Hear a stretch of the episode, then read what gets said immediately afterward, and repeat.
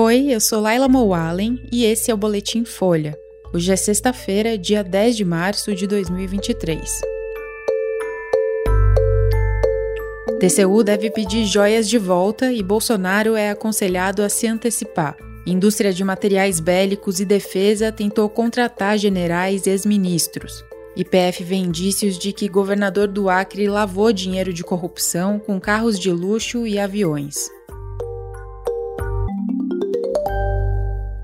O Tribunal de Contas da União deve pedir ao ex-presidente Jair Bolsonaro que devolva as joias dadas a ele pela Arábia Saudita. Diante dessa possibilidade, Bolsonaro tem sido aconselhado por aliados a se antecipar e desistir de ficar com os objetos. Questionado pela Folha, o advogado Frederico Assef, que representa o ex-presidente, disse que não poderia se manifestar. As joias da Arábia Saudita chegaram ao Brasil em outubro de 2021, carregadas pela equipe do então ministro de Minas e Energia, Bento Albuquerque. Uma das caixas, avaliada em 16 milhões e meio de reais, seria destinada à então primeira-dama Michele Bolsonaro e foi barrada na alfândega. O outro pacote, que inclui relógio, caneta, abotoaduras, anel e um tipo de rosário, todos de uma marca suíça, não foi interceptado pela Receita. Ontem, o ex-presidente confirmou à CNN Brasil que esse segundo conjunto foi incorporado ao acervo privado dele. Bolsonaro nega ilegalidades. Ministros do TCU sustentam que os itens devem ser devolvidos e incorporados ao acervo público da presidência. Existe um precedente para isso. O TCU já recomendou que autoridades que viajaram com Bolsonaro ao Catar em 2019 devolvessem relógios de luxo ao país árabe. Segundo o tribunal, o recebimento de presentes de uso pessoal com elevado valor por integrantes da missão diplomática extrapola os limites da razoabilidade e está em desacordo com o princípio de moralidade pública.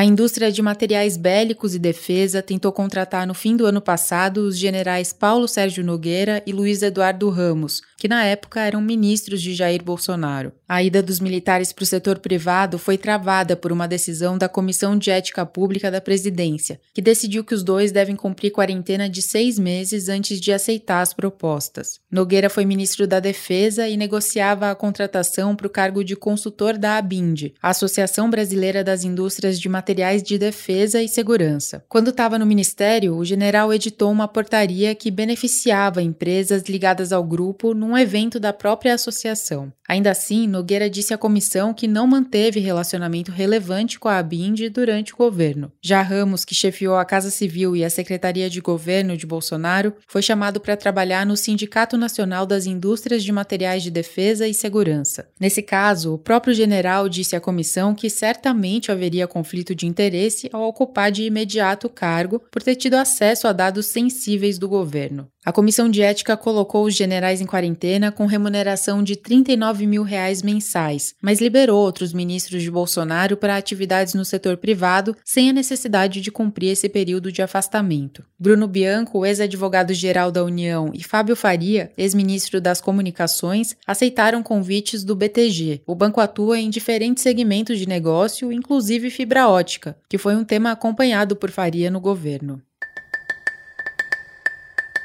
E a Polícia Federal fez ontem uma operação contra a corrupção e lavagem de dinheiro envolvendo agentes públicos do Acre, incluindo o governador Gladson Cameli, do PP. A PF encontrou indícios de que ele lavou dinheiro vindo de corrupção com a compra de veículos de luxo, aviões e imóveis, além de operações em dinheiro vivo e cartão de crédito. O Superior Tribunal de Justiça ordenou a entrega do passaporte e o sequestro de bens do governador. Foram alvos da medida um carro blindado avaliado em 200 mil reais uma aeronave de um milhão e meio de reais e três imóveis que somam mais de 14 milhões de reais. No total, 120 milhões de reais em bens dos investigados pela PF foram bloqueados. O pai, a ex-esposa, dois primos, dois tios e dois irmãos de Cameli também são investigados. 34 agentes públicos foram afastados e 15 empresas tiveram as atividades suspensas. Segundo a PF, as investigações apontam a existência de uma organização criminosa controlada por agentes políticos e empresários ligados ao Executivo Estadual do Acre. A defesa do governador afirmou que ele já prestou os devidos esclarecimentos e se colocou à disposição das autoridades. Também disse que Cameli vê com surpresa a nova fase da operação, baseada num inquérito que se arrasta há dois anos. Em 2021, Cameli foi alvo de busca e apreensão e teve servidores do gabinete dele afastados. Na época, a PF prendeu a então coordenadora de gabinete do governo, Rosângela Gama, acusada de tentar obstruir a investigação em andamento. Esse foi o Boletim Folha, que é publicado de segunda a sexta, duas vezes por dia, de manhã cedinho e no final da tarde. A produção é de Daniel Castro e a edição de som é de Rafael Conkle. Essas e outras notícias você encontra em folha.com. Até mais!